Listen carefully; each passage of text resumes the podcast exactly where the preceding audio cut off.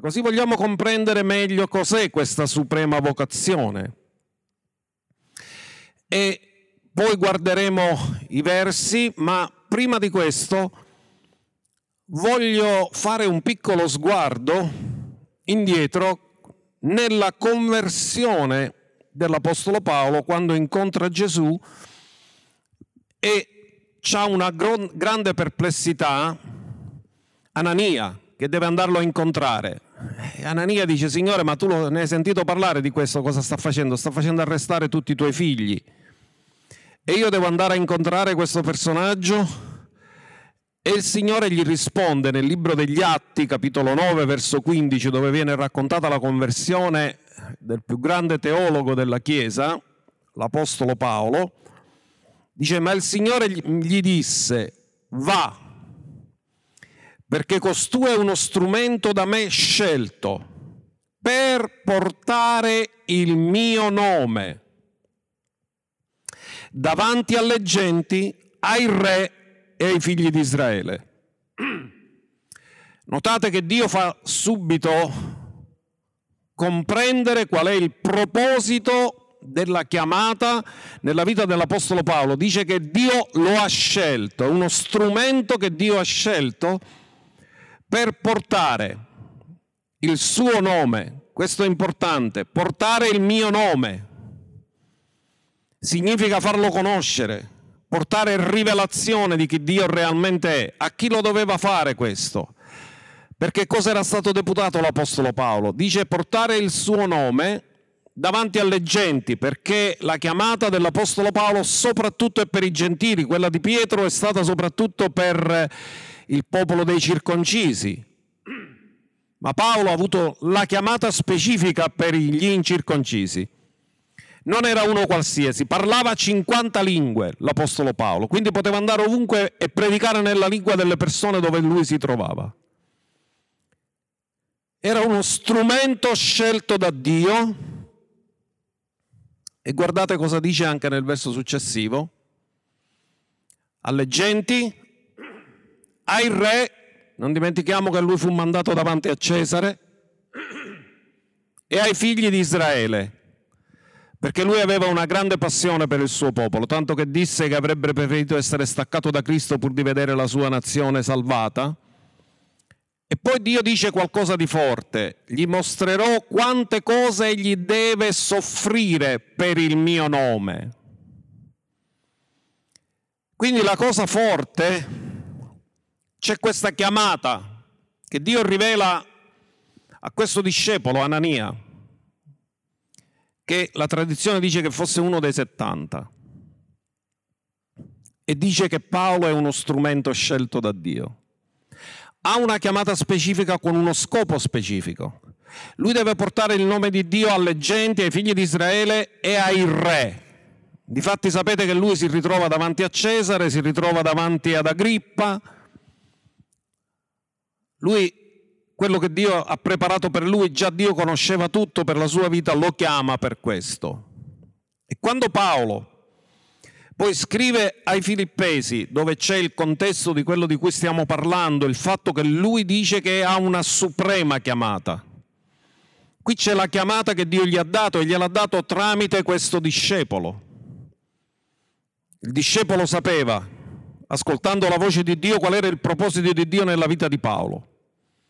Ma in Filippesi 3, da 12 a 14, leggiamo cosa Dio mette nella bocca dell'Apostolo. Non che io abbia già ottenuto il premio, Paolo dice io non ho ottenuto ancora il premio o che sia arrivato al compimento. In altri termini, della chiamata che Dio gli ha dato, Paolo dice io sono ancora nel processo, non l'ho terminato. Poi nove giorni prima di morire lui scrive l'epistola a Timoteo e dice che ha concluso. Ma proseguo per poter afferrare il premio, poiché anch'io sono stato afferrato da Gesù Cristo. Fratelli, non ritengo di avere già ottenuto il premio, ma faccio una cosa dimenticando le cose che stanno dietro e protendendomi verso le cose che stanno davanti. Voglio fare una piccola osservazione qui. L'osservazione che voglio fare, l'Apostolo Paolo non era il tipo che si accontentava e guardate, lui ha vissuto delle cose straordinarie, ha fatto delle cose straordinarie, ha vissuto segni, prodigi e miracoli, è stato rapito fino al terzo cielo, però dice che ancora non è arrivato. Quanti di voi volete la fame dell'Apostolo Paolo? Io voglio quella fame. Avevo ottenuto tanto, avevo ricevuto tanto, avrebbe potuto dire, ma io sono stato fino al terzo cielo, che volete di più? Lui dice io voglio ancora di più. E cosa sta dicendo? Dimenticando le cose che stanno dietro e protendendomi verso quello che sta davanti. Ora guardate il verso successivo. Proseguo il corso verso la meta, verso il premio. Lui guardava il premio voleva il premio della suprema vocazione. Ognuno da casa dica suprema vocazione. Come la chiama? Suprema vocazione di Dio in Cristo Gesù. Lui è consapevole che ha ricevuto una vocazione speciale e lui la definisce suprema vocazione. Che ruolo ha avuto l'Apostolo Paolo per la Chiesa, che ha ancora, perché noi oggi ancora ci ispiriamo alla sua rivelazione. Dio l'ha usato per scrivere gran parte del Nuovo Testamento. Le sue epistole per noi sono luce, sono rivelazione pura. E lui ha definito così il suo ministero quando salutò per l'ultima volta la chiesa di Efeso, guardate cosa disse nel libro degli Atti 20-27. Perché questo è fondamentale. Questa è la chiamata forte che lui ha avuto.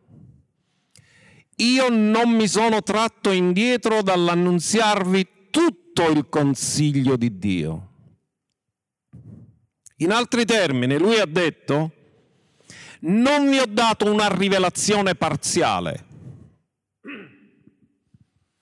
vi ho dato la rivelazione totale. Ora su questo ci torneremo perché Paolo si definisce architetto e l'architetto non solo ha il progetto, ma dice agli altri il materiale da usare.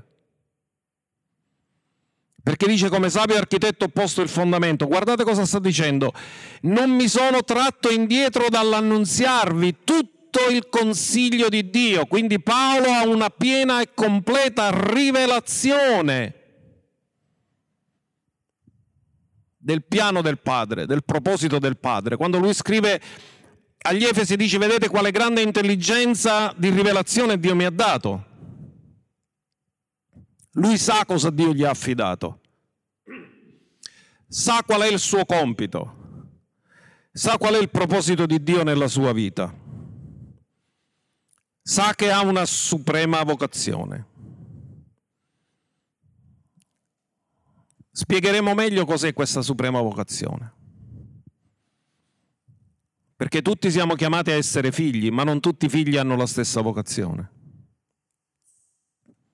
Andiamo a vedere questo testo interessante in 1 Corinzi 3:9, dove Paolo si definisce savio architetto. Molto bello. Dice così, noi siamo infatti collaboratori di Dio. Siamo collaboratori di Dio. In altri termini, io non posso collaborare con Dio se non collaboro al proposito di Dio. Voi siete il campo di Dio, l'edificio di Dio.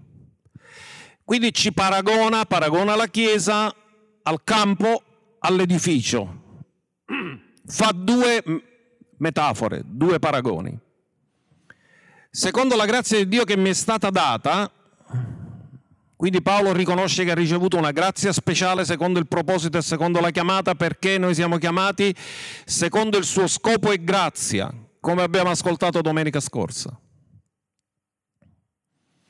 Come savio architetto io ho posto il fondamento ed altri vi costruisce sopra. Ora ciascuno stia attento a come vi costruisce sopra. Quindi Paolo ha detto, io sono stato incaricato dal Padre, sono stato incaricato da Dio, ho ricevuto il progetto. Allora qual è la differenza tra l'operaio che mette in atto eh, il lavoro e materialmente costruisce e l'architetto? Che l'architetto conosce il piano totale fin dall'inizio, mentre l'operaio viene a conoscere solo la parte che sta facendo lui, l'architetto ha la visione di insieme non solo del progetto, ma anche dei materiali che si devono usare. Quindi Paolo sta dicendo, io sono un savio architetto. In altri termini, io ho una visione di insieme. Ora ci sono persone che sono come manovale, il manovale non lo sa qual è la, vis- la, visione d'insieme, lui aiuta solamente il muratore, ma neanche il muratore sa a volte qual è la visione d'insieme, ha bisogno di parlare sempre con l'architetto, col progettista, per farsi spiegare dal progettista cosa deve fare in certe situazioni, ma l'architetto ha la visione d'insieme dall'inizio alla fine. Ecco la grande chiamata di Paolo. Non è uno che sta facendo qualcosa per il regno, non è uno che sta servendo per il regno, ma uno che ha la visione d'insieme del regno. Ecco la sua grande chiamata. Quindi, lui la chiama suprema chiamata.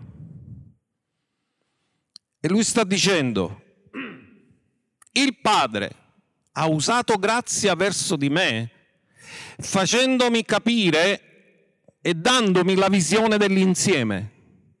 In altri termini, mi ha rivelato il suo cuore, mi ha rivelato la fine, mi ha rivelato la conclusione, mi ha rivelato dove dobbiamo arrivare e poiché io so la fine fin dal principio, so dire agli altri cosa debbono fare. E questo è meraviglioso, ma non è per tutti. Alcuni fanno gli operai, altri fanno gli idraulici, fanno l'impianto, uno fa l'elettricista, lui sa solo il suo lavoro, ma solo l'architetto ha la visione d'insieme. E Paolo disse, questa è la mia chiamata, Dio mi ha stabilito come architetto, mi ha dato grazia di capire il progetto che lui ha in cuore. Mi ha fatto capire il progetto, so la fine del progetto, so qual è lo scopo che lui ha e sono saggio perché faccio esattamente secondo la conoscenza che lui mi ha rivelato. Allora, se questo è l'Apostolo Paolo, perché oggi vi farò vedere la differenza tra opere e opera. E ora parliamo di Gesù. A 12 anni aveva capito qual era l'affare del Padre. A 12 anni se lo scordano Gerusalemme. Durante la festa lo lasciano lì. Andiamo a proiettare il verso quando c'è la conversazione tra Gesù e sua madre. Luca 2,49. Se lo scordano, Maria e Giuseppe vanno in ansia come tanti genitori, il figlio non lo trovano ritornano indietro, lo trovano nel Tempio. A 12 anni questo ragazzo è rimasto solo, è stato autosufficiente, non sappiamo come ha vissuto questi tre giorni. Però l'hanno trovato tranquillo nel Tempio che stava discutendo con i dottori della legge. Naturalmente loro sono presi di, te- di tensione, di ansia, e gli dicono figlio perché ci hai fatto questo? Beh, poteva essere il contrario, che il figlio gli diceva perché mi avete dimenticato. Ma loro erano umani e come tutti i genitori umani si preoccupano. E quindi Gesù dà una risposta che fa riflettere. 12 anni, perché mi cercavate? Questa è una buona domanda. Perché cerchiamo Dio? Per egoismo o perché vogliamo collaborare con Lui? Perché vogliamo soddisfare il suo cuore o perché vogliamo usare Lui per soddisfare noi? Non sapevate che io devo occuparmi delle cose del Padre mio? Oppure non sapevate che devo occuparmi degli affari del Padre mio? A 12 anni Gesù aveva chiaro quali erano gli affari del Padre. Ascoltate, vi faccio una piccola premessa. Ci sono gli affari del padre e ci sono gli affari del figlio. Gli affari del padre sono il regno, gli affari del figlio sono la chiesa. Perché lui ha detto io edificherò la mia chiesa, non ha detto il padre edificherà la chiesa, lui ha detto io edificherò la mia chiesa. L'affare di Gesù è per la chiesa, l'affare del padre è il regno. E lui sapeva che era venuto qui per il regno. È venuto per cercare e salvare ciò che era perduto. Ascoltate, non chi era perduto solamente, ma ciò che era perduto, cioè nella caduta Adamo cosa aveva perduto? Aveva perduto il regno perché Dio l'aveva fatto per governare. Quindi non ha perduto solo la comunione con Dio, ha perduto il regno. Quindi Gesù è venuto per restaurare il regno all'uomo. E aveva le idee molto chiare su questo. E quando Giovanni Battista cominciò la sua predicazione, e possiamo vederla in Matteo capitolo 3 dal verso 1, cosa ha predicato Giovanni Battista? Gesù a 12 anni sa che è venuto per gli affari del Padre, l'affare del Padre è il regno, la sua predicazione è il regno, il suo insegnamento è il regno, andava predicando il Vangelo del regno. Ora in quei giorni Giovanni Battista, che predicava nel deserto della Giudea, diceva ravvedetevi perché il regno dei cieli Ogni volta che lo leggete in Matteo trovate il regno dei cieli, quando lo leggete negli altri evangelisti trovate il regno di Dio, per il semplice motivo che il Vangelo di Matteo è stato scritto per gli ebrei e gli ebrei non nominano il nome di Dio, perché hanno paura di nominarlo in vano. Quindi ora vedremo che Marco dice il regno di Dio mentre Matteo dice il regno dei cieli. E disse così. Ravvedetevi perché il regno dei cieli è vicino. Questo infatti è colui di cui parlò il profeta Isaia quando disse una voce di uno che grida nel deserto, preparate la via del Signore, raddrizzate i suoi sentieri. Quindi Giovanni Battista viene mandato come precursore e comincia la predicazione. Ma di che cosa parla? Lui parla, ravvedetevi perché il regno dei cieli è vicino. Sta preparando il terreno a Gesù. Gesù sapeva che l'affare per cui si trovava qui era il regno, era l'affare del Padre.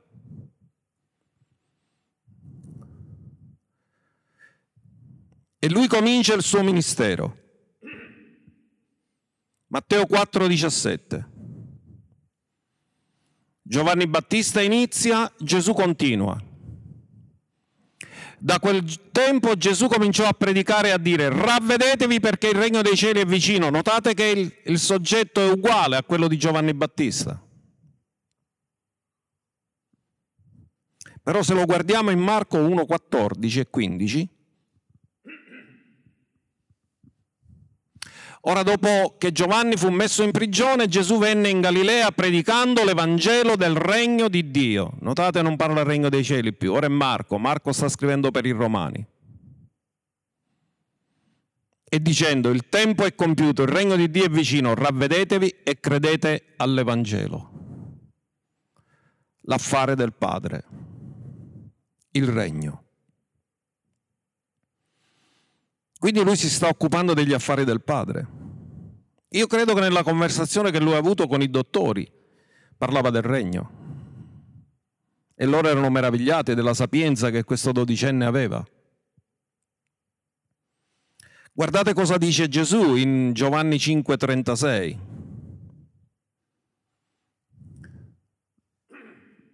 Gesù dice che ha una testimonianza, ma la testimonianza che io ho è maggiore di quella di Giovanni Giovanni non fece nessun segno, prodigio e miracolo, ma disse chi era l'agnello di Dio che toglie il peccato del mondo e lo indicò. E Gesù disse che tra i profeti era il più grande. Però lui ha detto la testimonianza che ho io rispetto a quella di Giovanni è maggiore, poiché le opere che il Padre mi ha dato da compiere, quelle opere che io faccio testimoniano di me che il Padre mi ha mandato. Giovanni non fece opere, predicò la verità. Quindi Gesù ha detto Giovanni ha predicato la verità, è grande, ma non ha fatto opere. Io non solo dico la verità, ma faccio pure le opere. E questo testimonia che il Padre mi ha mandato, perché nella mente degli ebrei, se Dio fa qualcosa di soprannaturale è perché è in accordo alla sua volontà. Se non è in accordo alla sua volontà, Dio non muove il suo braccio. Ecco perché dice che Gesù fu accreditato con segni, prodigi e miracoli. Dio lo ha accreditato perché non si possono fare queste cose senza che Dio ti dia l'unzione. Andiamo ancora avanti. Giovanni 5:17. Il Padre mio opera fino ad ora e anche io opero. Notate che ha parlato di opere e opera. Giovanni 4:34, nell'episodio con la Samaritana. Quando i discepoli gli chiedono, Maestro mangia, lui disse, il mio cibo è fare la volontà di colui che mi ha mandato e di compiere l'opera sua. Come la chiama? Ha fatto un miracolo con la Samaritana, guarigione, liberazione? No, ha predicato l'Evangelo del Regno.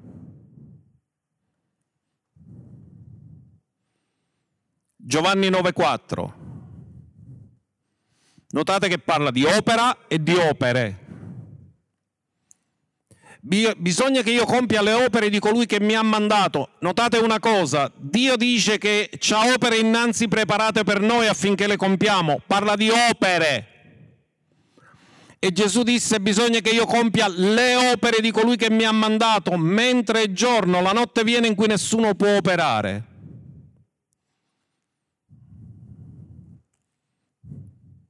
L'opera e le opere. Gesù disse chi crede in me farà anch'egli le opere.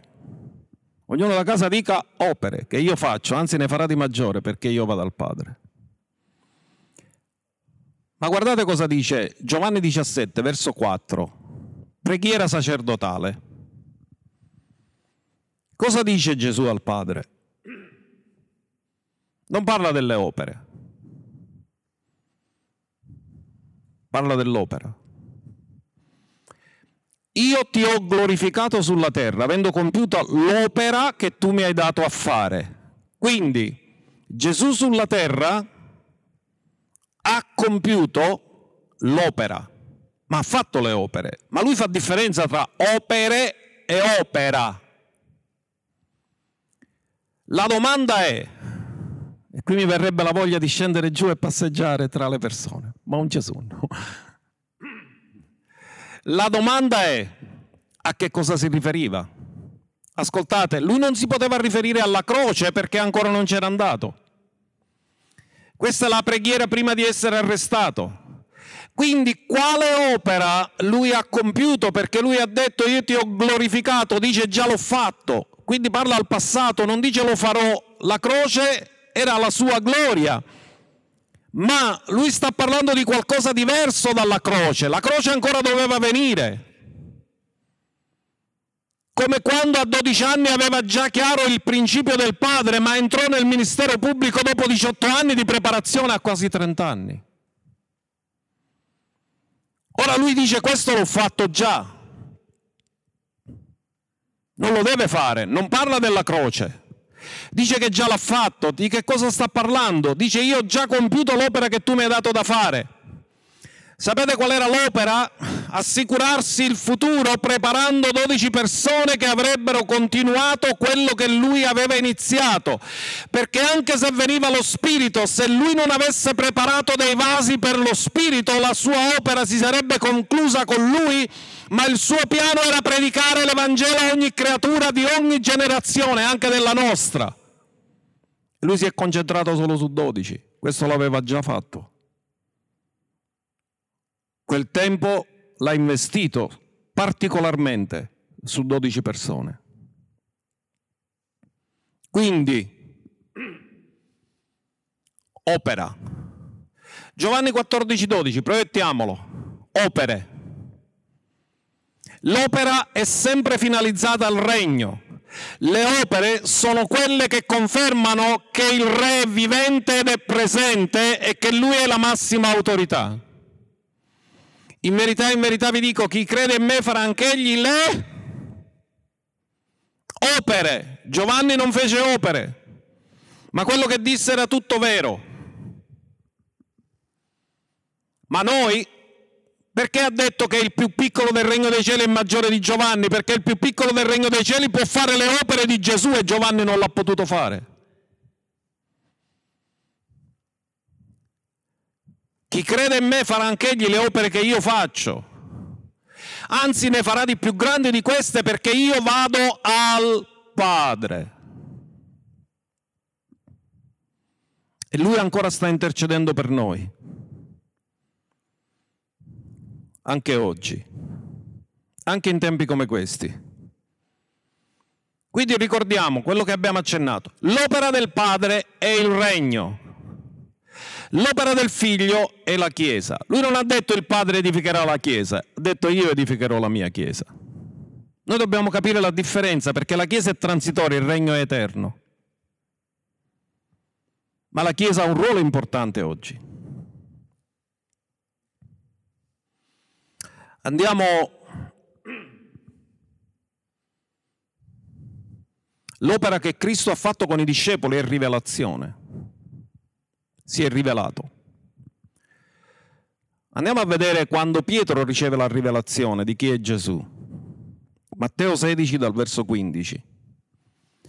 E qui ce l'hanno data a bere come se Gesù avesse edificato la chiesa su Pietro, ma Gesù non ha detto per niente questo. Egli disse loro, e voi chi dite che io sia? E Simone Pietro rispondendo disse, tu sei il Messia perché la parola Cristo significa Messia, l'unto, il figlio del Dio vivente. E Gesù rispondendo gli disse, tu sei beato Simone figlio di Giona, perché né la carne né il sangue ti hanno rivelato questo, ma il Padre mio che è nei cieli. Allora perché era beato Pietro? Perché Gesù l'ha dichiarato beato? Non l'ha dichiarato beato perché lui ci è arrivato con ragionamento, non l'ha dichiarato beato perché lui l'ha capito prima degli altri, non l'ha dichiarato beato per altro che il Padre gliel'aveva rivelato. In altri termini, tutto il lavoro che Dio fa con noi è un lavoro di rivelazione, quello che ci dà beatitudine è la rivelazione e poiché abbiamo ricevuto rivelazione dobbiamo avere gratitudine per la rivelazione che Dio ci ha dato. Non te l'ha rivelato la carne, non te l'ha rivelato l'intelligenza umana, ma il Padre mio che è nei cieli. Il Padre mio ti ha detto che sono suo figlio, che sono il Messia. Andiamo avanti. Ed io altresì ti dico, il Padre mio ti ha detto chi sono io e io dico a te qualcosa. Tu sei Pietro, non lo chiama Simone, lo chiama col nome redentivo. Pietro. E sopra questa roccia, la roccia non è Pietro, è la rivelazione del Padre nella vita di Pietro. Perché sopra la roccia della rivelazione, la rivelazione rivela qualcosa che non muta mai, perché Gesù comunque sempre sarà il Cristo, il figlio dell'Iddio vivente. Questa è roccia, non cambia, non muta. Sopra la rivelazione, sopra la rivelazione di quelli che conoscono e sanno che io sono il Cristo, il figlio dell'Iddio vivente, edificherò la mia chiesa e le porte dell'inferno non la potranno vincere. L'affare di Gesù, la chiesa capo della Chiesa. dice che Dio l'ha dato come capo alla Chiesa. Chi è il capo della Chiesa? Gesù. È l'affare di Gesù la Chiesa. L'affare del Padre è il regno. Quindi ascoltate, si diventa Chiesa quando hai la rivelazione che Gesù Cristo è, è il Messia, il figlio dell'Iddio vivente e lo ricevi come Signore. Nasci di nuovo. È sulla base della rivelazione che Dio edifica la sua Chiesa. È l'affare di Gesù. È l'affare di Gesù. Allora, volete vedere i due affari? L'affare del regno e l'affare della Chiesa. La Chiesa ci rende parte della famiglia di Dio e ci candida a un regno che non avrà mai fine. Guardate Efesini 2.19, proiettiamo Efesini 2.19, guardate cosa dice. Grande Apostolo Paolo, guardate cosa dice. Voi dunque non siete più forestieri né ospiti,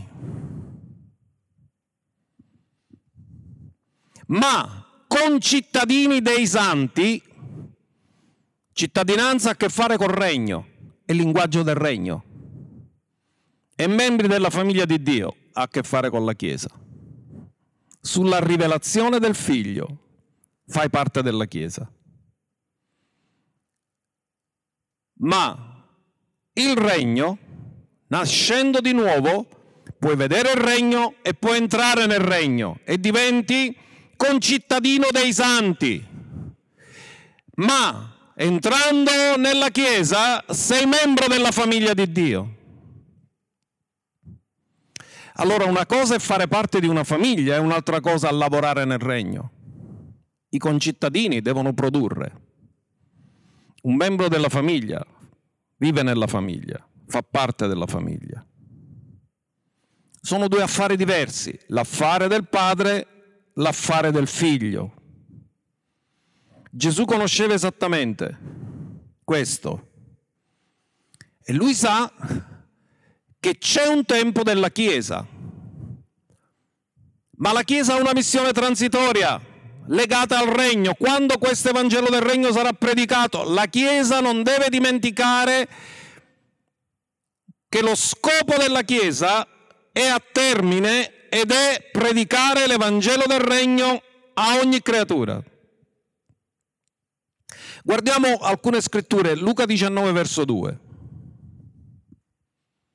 Profetico. 12, scusate, giusto, l'hanno proiettato bene. 19-12. Disse dunque, un uomo nobile andò in un paese lontano per ricevere l'investitura di un regno e poi tornare e chiamati a sé dieci dei suoi servi diede loro dieci mine e disse loro trafficate fino al mio ritorno. Questo è il tempo che noi stiamo vivendo. Il re è andato lì per poter ritornare qua e stabilire il regno sulla terra, deve avere l'investitura. Lui è nato re, lui è nato per essere re, ma in questo momento non vediamo che lui è, che sia così sulla terra. Lui è re, re del re, signore dei signori, ma non ha l'investitura ancora. Quando tornerà e stabilirà il regno, quello sarà l'investitura. E chiamati a sé dieci dei suoi servi. Chi sono i suoi servi? I chiamati fuori dal mondo. Diede le mine e disse quello che noi dobbiamo fare fino ad oggi. Il tempo sta abbreviando sempre di più. Trafficate finché il, fino al mio ritorno.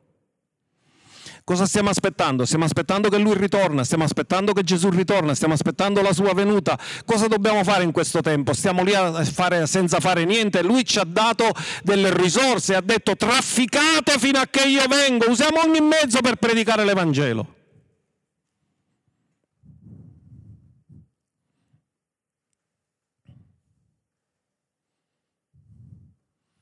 Il regno, mamma mia, entriamo in un altro argomento importante. Dice Luca 12, 32. Non temere, o piccolo gregge, perché al Padre vostro è piaciuto di darvi il regno. Ascoltate, ce lo deve dare materialmente, ma ce l'ha dato spiritualmente. Perché se uno è nato di nuovo, può vedere il regno e può entrare nel regno. Ma tutti quelli che sono nati di nuovo vivono il regno?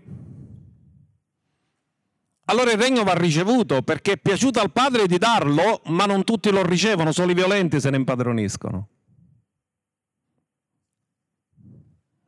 Da Giovanni Battista in poi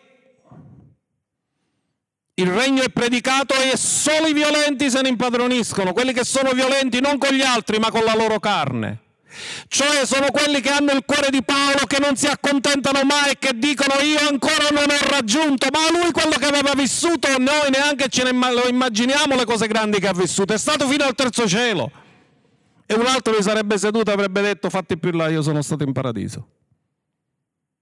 E lui è affamato ancora vuole conoscere Cristo, la potenza della sua morte e la potenza della sua risurrezione. È piaciuto al Padre di darvi il regno. Il regno il Padre nello Spirito ce l'ha dato perché il regno già è qui, giustizia, pace e gioia nello Spirito Santo. E in tempi di crisi come questa, chi ha avuto la rivelazione del regno non è cambiato niente nella propria vita ha continuato ad adorare, a lodare, a evangelizzare, a predicare, a fare segni, prodigi e miracoli. Perché il regno nello spirito c'è, Dio ce l'ha dato e noi possiamo vivere la realtà del regno. Giustizia, pace e gioia nello Spirito Santo. Ora ascoltatemi, il regno è come la terra promessa. Dio l'aveva dato al popolo, non aveva detto io vi ho dato Giosuè 1.3 Andiamola a rivedere. Tutti sono entrati nella terra promessa, no, solo i violenti. Alcuni sono morti. Qual è il rischio? Che non abbiamo capito in questo tempo quali sono le cose importanti, le cose che non avranno mai fine. Dopo la morte di Mosè, servo dell'Eterno, avvenne che l'Eterno parlò a Giosuè, figlio di Nun, ministro di Mosè, e gli disse, Cosa gli disse? Andiamo avanti. Ogni luogo che la pianta del vostro piede calcherà sarà vostro. In altri termini, ve l'ho dato ma ci dovete mettere i piedi. Ve l'ho dato ma dovete entrarci. Ve l'ho dato ma dovete possederlo. Allora nel regno si vede, si entra e si possiede. Chi vive la realtà dello Spirito la vede, ci entra la possiede, vive nel mondo dello spirito. La nostra terra promessa è il regno.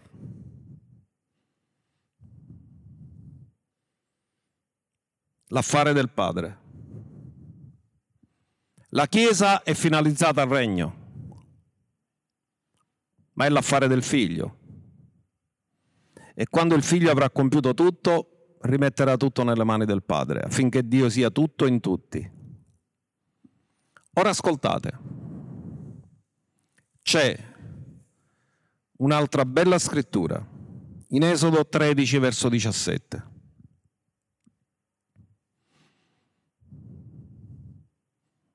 Dio sapeva che dovevano fare un processo.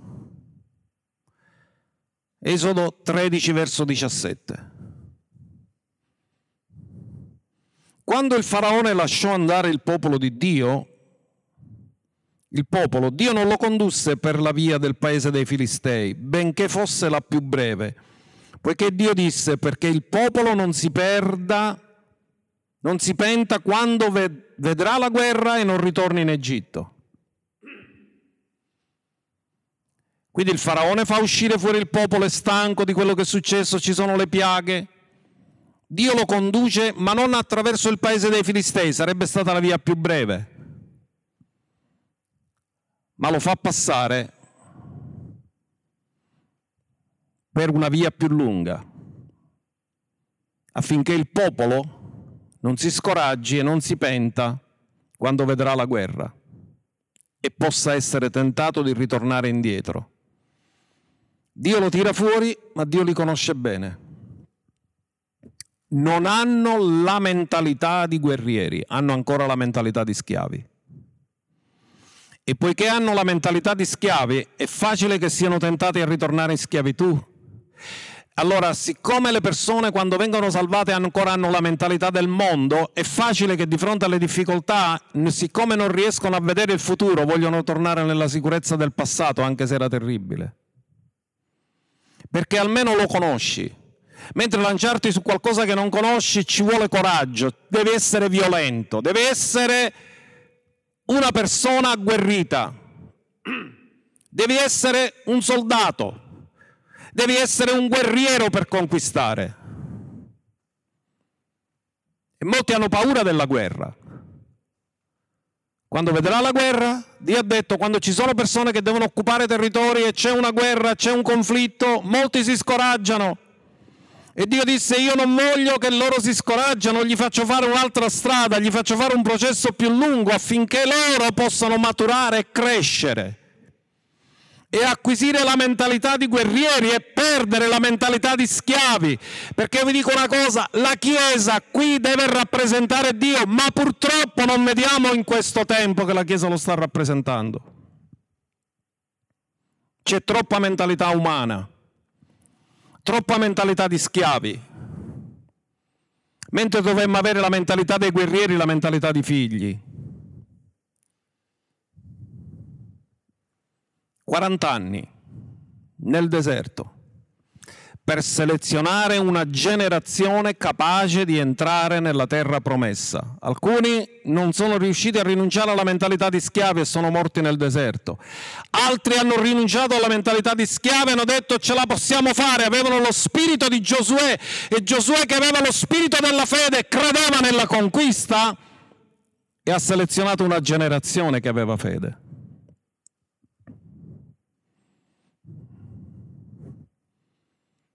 È difficile concludere ora.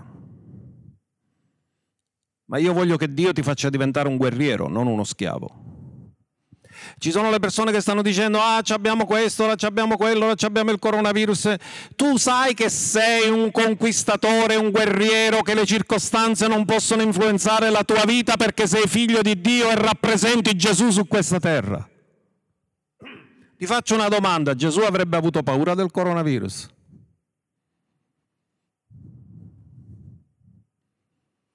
Lui è l'Eterno che guarisce. Un giorno Dio mi disse, figlio, stanno parlando tutti di malattia, parla di guarigione. Sembra che hanno dimenticato che per le mie lividure hanno ottenuto guarigione. Stanno parlando tutti di scoraggiamento, parla del mio spirito che è il consolatore. E nelle ultime dirette io ho parlato molto di guarigione, ho parlato dello Spirito Santo. Ascoltate, siamo partiti da superna vocazione. Paolo è architetto, sa il progetto, sa il materiale che si deve usare. E ha detto attenzione a quello che ci mettete, come quando costruite, perché il materiale da usare è oro, argento e pietre preziose, non usate legno, fiene e stoppia. Lui conosce tutto il proposito, conosce il piano dall'inizio alla fine. Lui dovrà fare la dichiarazione della fine lavori e deve mettere la firma.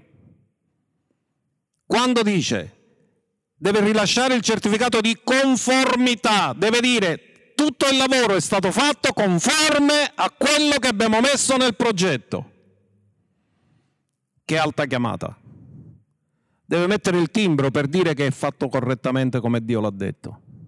Quindi deve avere rivelazione. Non mi ricorda qualcuno nell'Antico Testamento che non solo voleva vedere le opere,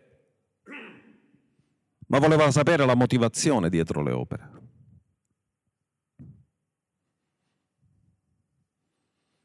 Ho gli ultimi due versi.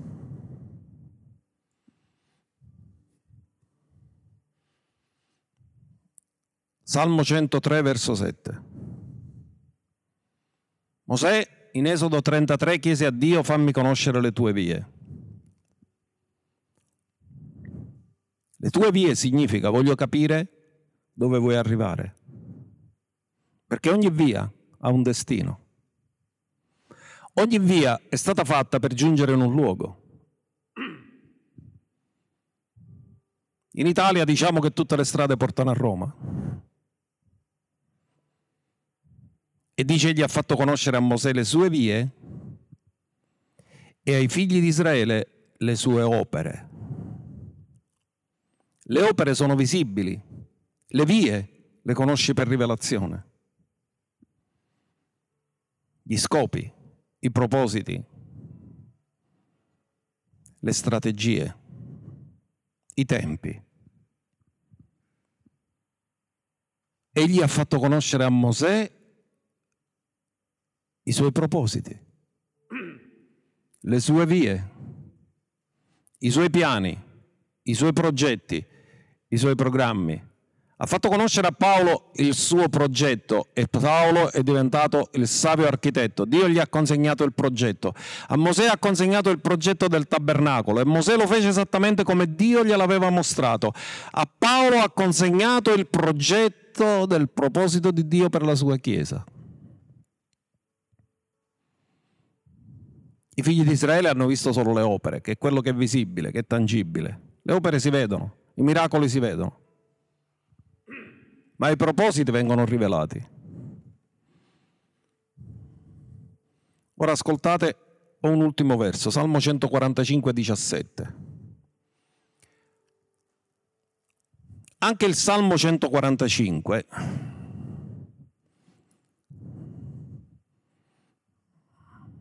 un salmo poetico, perché tutti i versi di questo salmo nel testo originale iniziano seguendo l'ordine dell'alfabeto ebraico. E nel verso 17, guardate cosa dice. L'Eterno è giusto in tutte le sue vie. In altri termini, quando lui stabilisce quali sono le sue vie,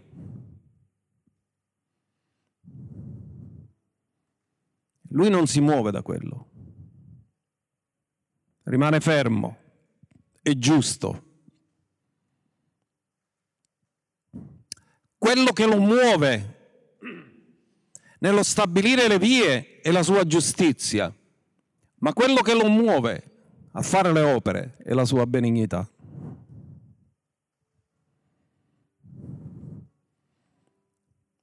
La sua giustizia lo spinge a fare ciò che è il meglio per tutti e il suo regno non avrà mai fine. E il suo regno è il meglio per tutti, l'affare del Padre. Perché noi diciamo, ma c'è tutto questo disordine, c'è tutto questo macello, qual è la soluzione? La soluzione è venga il tuo regno. Ma quando Gesù ci ha insegnato a pregare, a chi l'ha chiesto che venisse il regno? Al Padre. Padre nostro che sei nei cieli, sia santificato il tuo nome, venga il tuo regno. Dove è andato lui? In cielo, in attesa di ricevere il mandato per stabilire il regno. Ma nel frattempo lui edifica la sua chiesa.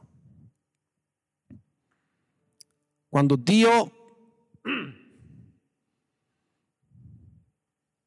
mette in atto le sue vie,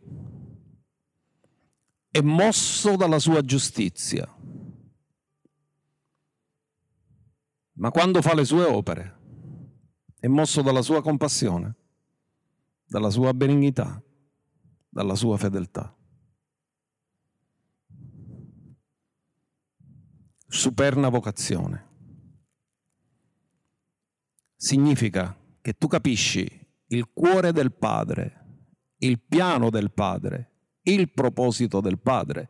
E non solo fai l'operaio come ogni figlio deve fare a casa, ogni figlio deve aiutare la famiglia, ma tra i figli ce n'è uno o qualcuno o più di uno che ha capito il cuore del padre, le finalità del padre, il proposito del padre il progetto del Padre. La vocazione, una è di figlio, l'altra è suprema, cioè collabori pienamente col cuore del Padre, col proposito del Padre.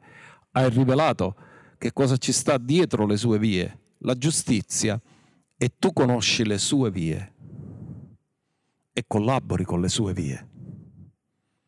Paolo disse, io vado verso la suprema vocazione. Condividere pienamente il progetto del Padre, il cuore del Padre, il proposito del Padre. E i propositi, come sapete, sono naturali, divini ed eterni.